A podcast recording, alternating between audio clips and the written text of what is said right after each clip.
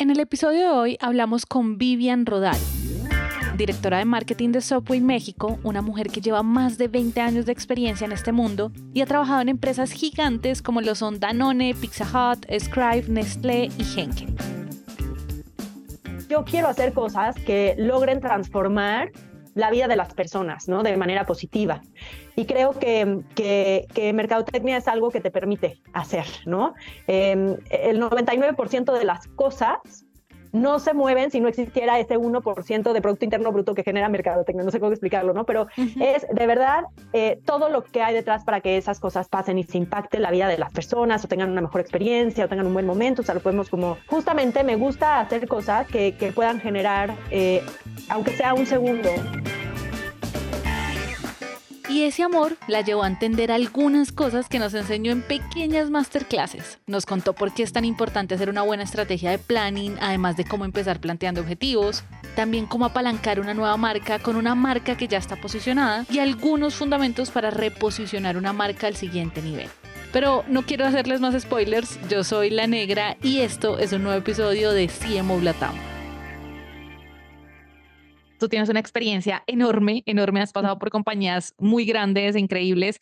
Entonces te quiero pues como más bien preguntar por eh, tu historia, pero en esos momentos quizás parte aguas, como, como de, de dónde, desde dónde comenzarían como esos momentos que tú dices como claro. a marcarme.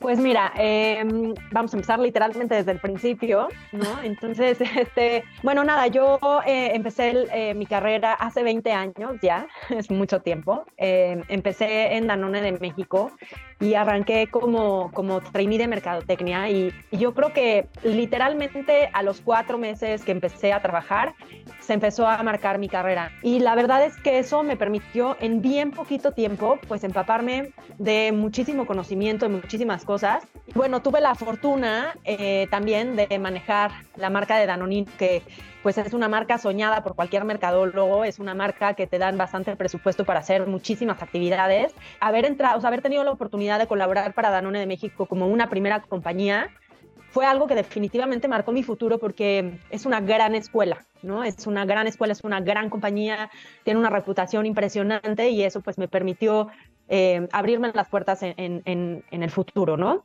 yo siento que muchas veces, cuando tú dices ya llevo 20 años y como que eh, eso suena un montón de tiempo, pero pareciera que te enamoraste del marketing desde ese primer momento. Entonces, no sé, te quiero preguntar, es como qué fue lo que te terminó enganchando y que, porque también hay personas que dicen, eh, de repente hice mis prácticas o mis pasantías acá, pero no quiero saber más de esto. O sea, esto, esto no es lo que yo quería para mi carrera. Yo quería ser chef, ¿no? Yo, yo quería ser chef y ese era mi sueño. Yo quería estudiar para ser chef. Y luego como que fui un poco como que me senté en la sillita de pensar y dije, ok, un pasito para atrás, ¿no? Vámonos un poco más al general. Y dije, bueno, vamos a estudiar administración hotelera. Y luego dije, más, ¿no? Vamos a irnos más bien de lo general a lo particular, es decir, decidí estudiar administración de empresas. Y después como que en mi cabeza vivía la idea de, bueno, y cualquier cosa me voy especializando hasta llegar a algo pues mucho más puntual, pero ya con el conocimiento general. O sea, al final marketing para mí termina siendo como administrar tu propia empresa. Entonces sí, sí necesitas saber de todo, ¿no? Me lo, me lo preguntabas antes de eh, bueno, es que a lo mejor mucha gente piensa que es solamente lo que ve en la publicidad y claro que no, o sea, es de verdad, es una empresa y esa, esa valla publicitaria, por ejemplo, termina siendo, híjole, nada con relación a todo lo que hay detrás o toda la estrategia, todo lo que se necesita ver, equipos, recursos humanos, este, cosas financieras, etcétera, ¿no? Em, pues decidí especializarme, o sea, tengo un subsistema en mercadotecnia. Y, y en ese momento sí fue como decir, yo quiero hacer cosas que logren transformar la vida de las personas, ¿no? De manera positiva. Y creo que, que, que mercadotecnia es algo que te permite hacer, ¿no?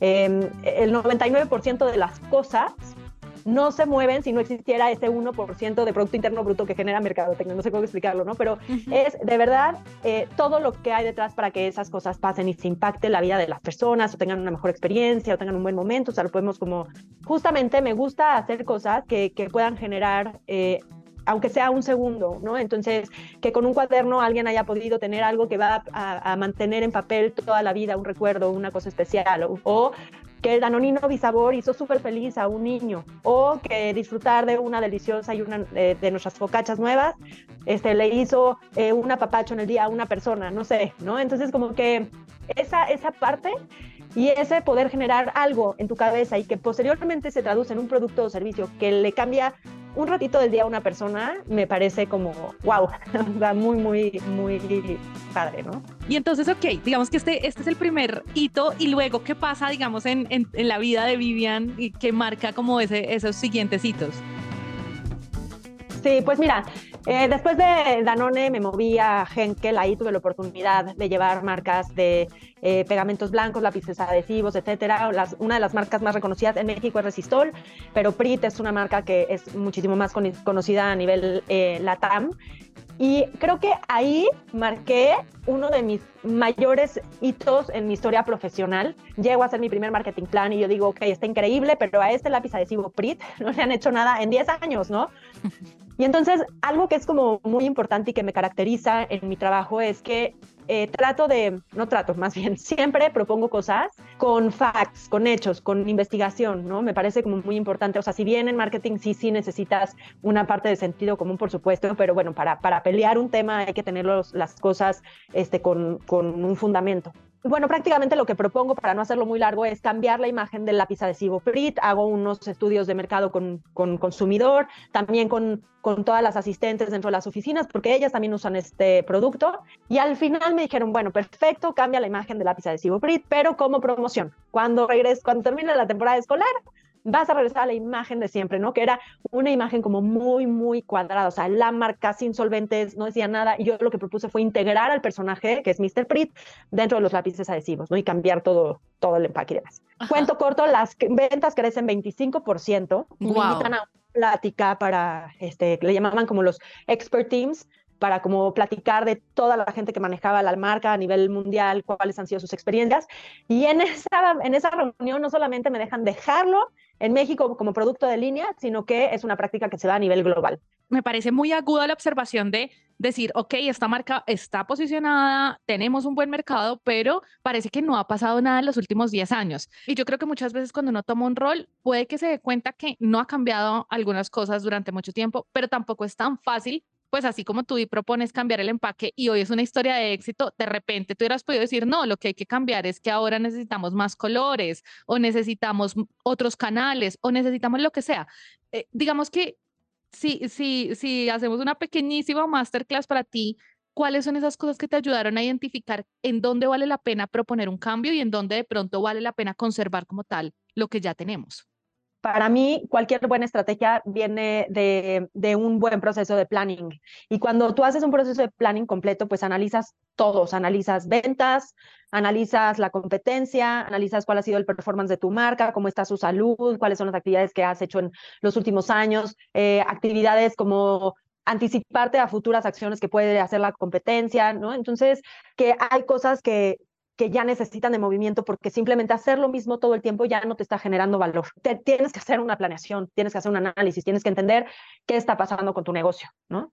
Eh, agregaría el tema de cómo ir a validar las hipótesis, ¿no? Que si quieres ahorita en el caso de GastroProtect te lo puedo te lo puedo elaborar, pero entonces te haces tu análisis, tienes diferentes alternativas, diferentes hipótesis y las puedes validar o también elegir una por pelear, ¿no? No todo tampoco, no puedes pelear 30 batallas.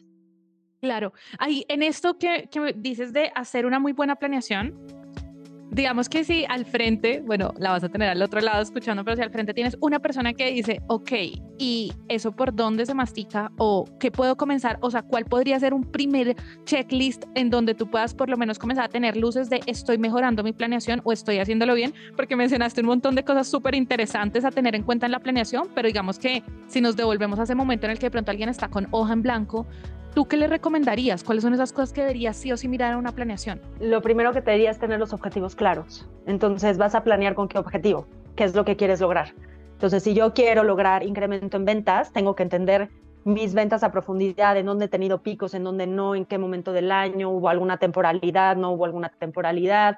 Por ejemplo, si yo manejo un mercado nacional, ¿no? Pero pues de pronto si necesito hacer un zoom in a cada uno de los territorios, y entonces puedo ver hipótesis, lo que hablábamos, ¿no? ¿Por qué un territorio sí performó bien y el otro no? ¿Por qué todos los territorios están por arriba del promedio y dos no están por arriba del promedio nacional?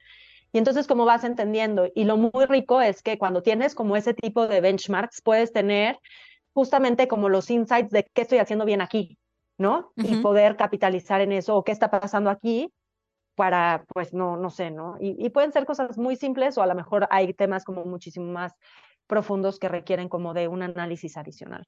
Me encanta, me encanta y, y, gracias porque creo que esto fue una mini, mini, mini masterclass porque bien dices tú, podríamos quedarnos todo el podcast solo hablando de planning y cómo hacerlo muy bien. Entonces, digamos, porque me está encantando esto de además de cada hito vamos sacando como cosas que cada uno de los oyentes se podría llevar. Buenísimo. Bueno, pues de Henkel eh, paso a Nestlé, entré a manejar la categoría de helados y después eh, estuve en la categoría de refrigerados. Cuando, cuando yo recibo la marca, vamos a ir, cuando Svelti Gastroprotect se la porque así se lanza y entonces ahí viene una estrategia de marketing, ¿no? Primero, ¿cómo construyes una nueva marca? Pues te apalancas a lo mejor de una que ya está bien posicionada y se fueron por la marca Svelti, que ya tenía su posicionamiento, y sacan Svelti Gastroprotect, que la intención es el tema de, de, gastritis, y se lanza bajo una campaña de 14 días. Entonces, bueno, se hace un reposicionamiento de marca de pasar de Svelti Gastroprotect a Nestlé Gastroprotect, de pasar de 14 días a todos los días con Svelti Gastroprotect. Eh, es, un, es una planeación, es un análisis, hay hipótesis, se validan y se lanza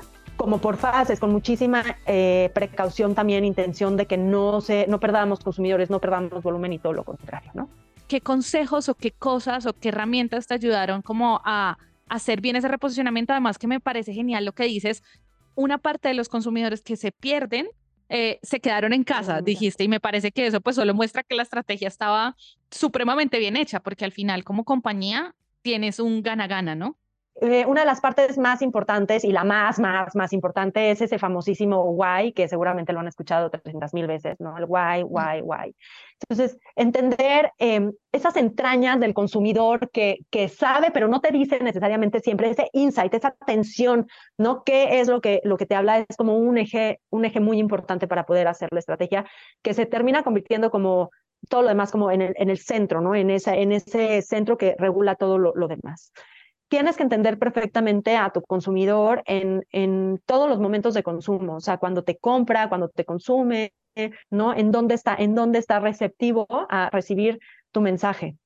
Y hay el, el cuándo, cómo, dónde, por qué, ¿no? Y entonces lo tienes que es como una matriz, digamos, y con toda esa información es que terminas sacando lo que llamamos como el ADN de tu marca, lo que te decía, ese centro, y te hago una pregunta porque mira que en esto de entender los insights y entender al consumidor, tú has tenido una, eh, una carrera profesional en donde has pasado por empresas enormes.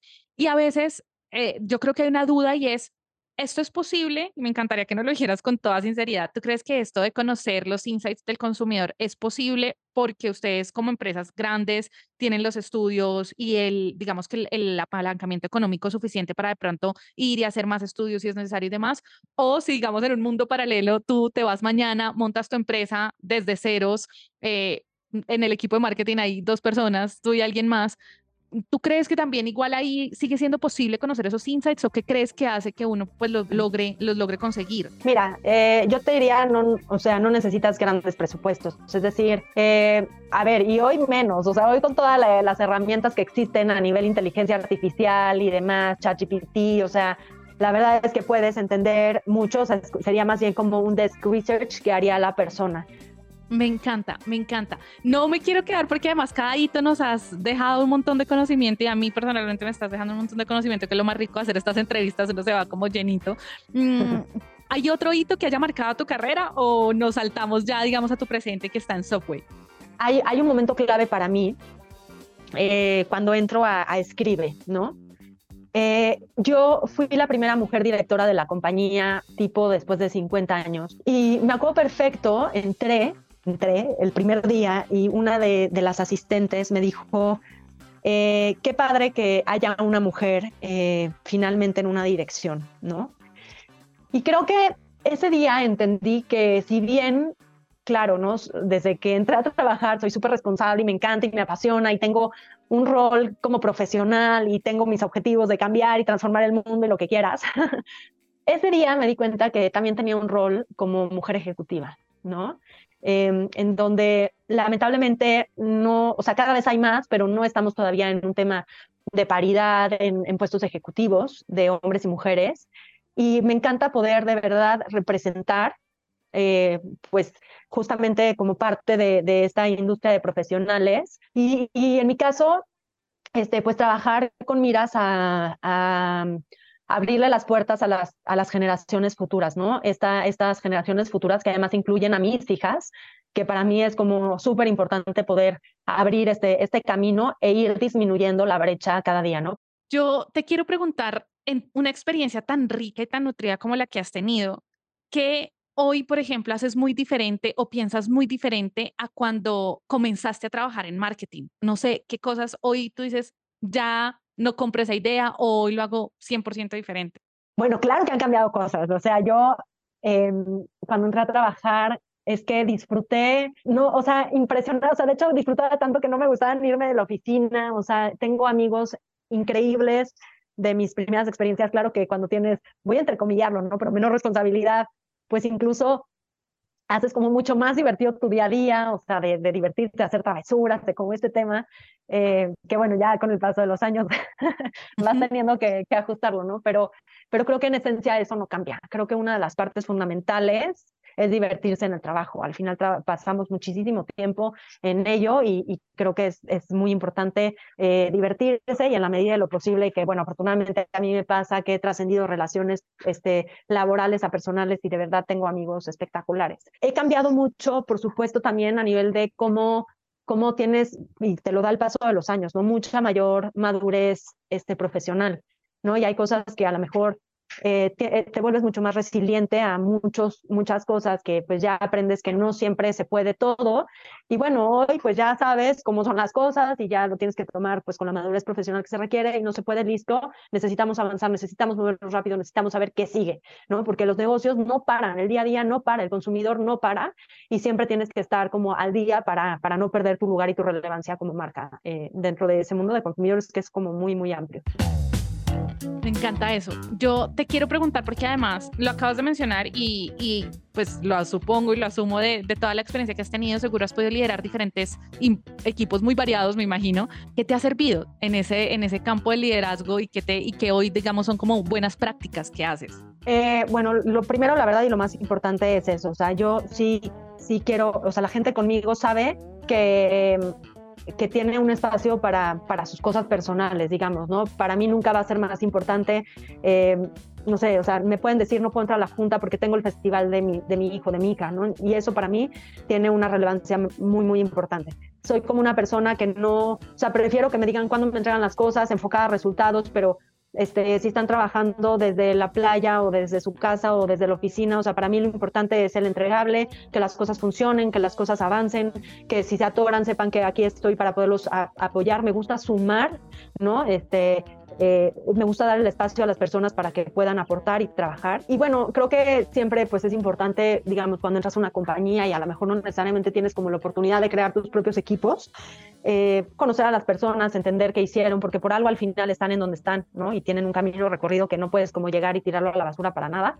Entonces hay que entender justamente eh, eso, ¿no? Dónde, dónde están eh, las personas que han hecho, porque están, conocerlas a ellas, que tengan confianza en uno la parte de confianza es como súper, súper importante para mí, este, que, que sepan que pueden confiar en mí en cualquier momento.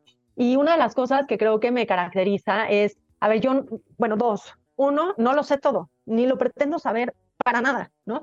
Eh, existen otras personas mucho más expertas que yo en otros ámbitos que yo no domino y para eso están. Entonces, el tema de colaboración y de poder considerar la opinión de otras personas y que al contrario, ellos me sumen a mí, para mí es muy importante, o sea, el poder aprender y seguir aprendiendo todos los días. Y otra de las cosas es que eh, muchas de las cosas que pido, normalmente yo ya las experimenté, ¿no? O sea, en 20 años de carrera, yo ya puedo saber, conocer algunos tiempos, conocer qué implica, ta, ta, ta. Entonces, esa parte este, como que también me parece importante porque cuando me dicen no, siempre intento de cambiar el mindset y decir, no, no me digas no, dime como sí, ¿no? Entonces creo que eso también es este, muy, muy importante. Me encanta y pues ya que se nos está acabando el tiempo, me, te quiero preguntar en este momento, espero que no sea literal que te quite el sueño, pero que te está como quitando el sueño entre comillas o cuál es ese reto que estás afrontando en este momento y no sé si no lo puedes contar, pero me encantaría saber cómo cuál es el reto que estás afrontando en este momento y, y pues no sé, qué luces o cómo, qué, qué ha pasado alrededor de ese reto. Mira, eh, afortunadamente hoy no me quita el sueño, pero eh, te puedo contar que en la pandemia me quitó el sueño mucho tiempo, ¿no? Eh, y ahora regresamos si quieres a mis retos, pero eh, cuando surge la pandemia, que obviamente a todos nos agarró pues completamente desprevenidos, Fíjate que sí asumí un rol, y voy a hacer como rapidísimo un paréntesis, pero eh, todos los restaurantes de Subway son operados por dueños de franquicias, no son nuestros restaurantes, o sea, no son restaurantes corporativos. Todos esos dueños de franquicia depositaron su confianza y su patrimonio en una marca que es Subway, que yo lidero desde la parte de mercadotecnia. Entonces, si yo no genero, voy a poner como ejemplos, pero el material que diga que tiene nuevos horarios o que pidas por delivery o que está cerrado o que las, este, como reglas sanitarias que tenemos o no mandamos los cubrebocas, no lo sé, ese señor que es dueño de ese restaurante puede no, no ganar dinero o no, este, pues por lo menos hacer lo mejor posible dentro de las circunstancias, ¿no?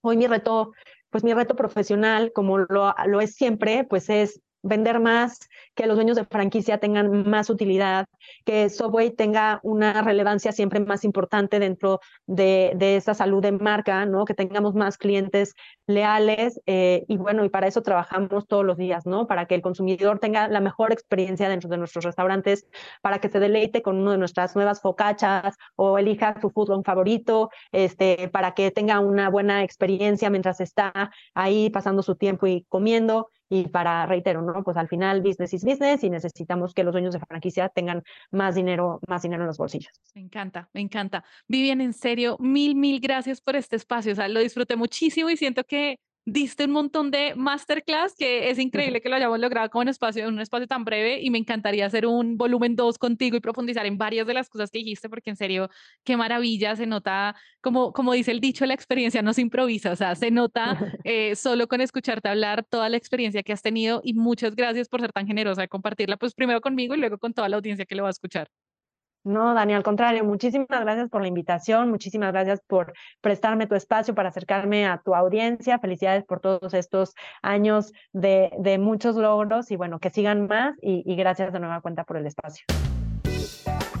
Gracias por escucharnos. Les quiero contar que si buscan tips, recomendaciones y herramientas para potenciar su estrategia de marketing, pueden seguir nuestras cuentas en Instagram, arroba santisecalle, arroba daniarias-la negra. Si algo de toda la conversación les hizo sentido o les hizo ruido, escríbanme y conversemos. Este episodio fue posible gracias al equipo de Naranja Media. La producción de este episodio estuvo a cargo de Juan Almanza, la edición a cargo de Araceli López, booking por Catherine Sánchez y diseño de sonido a cargo de Cristian Cerón. Yo soy La Negra y nos vemos muy pronto.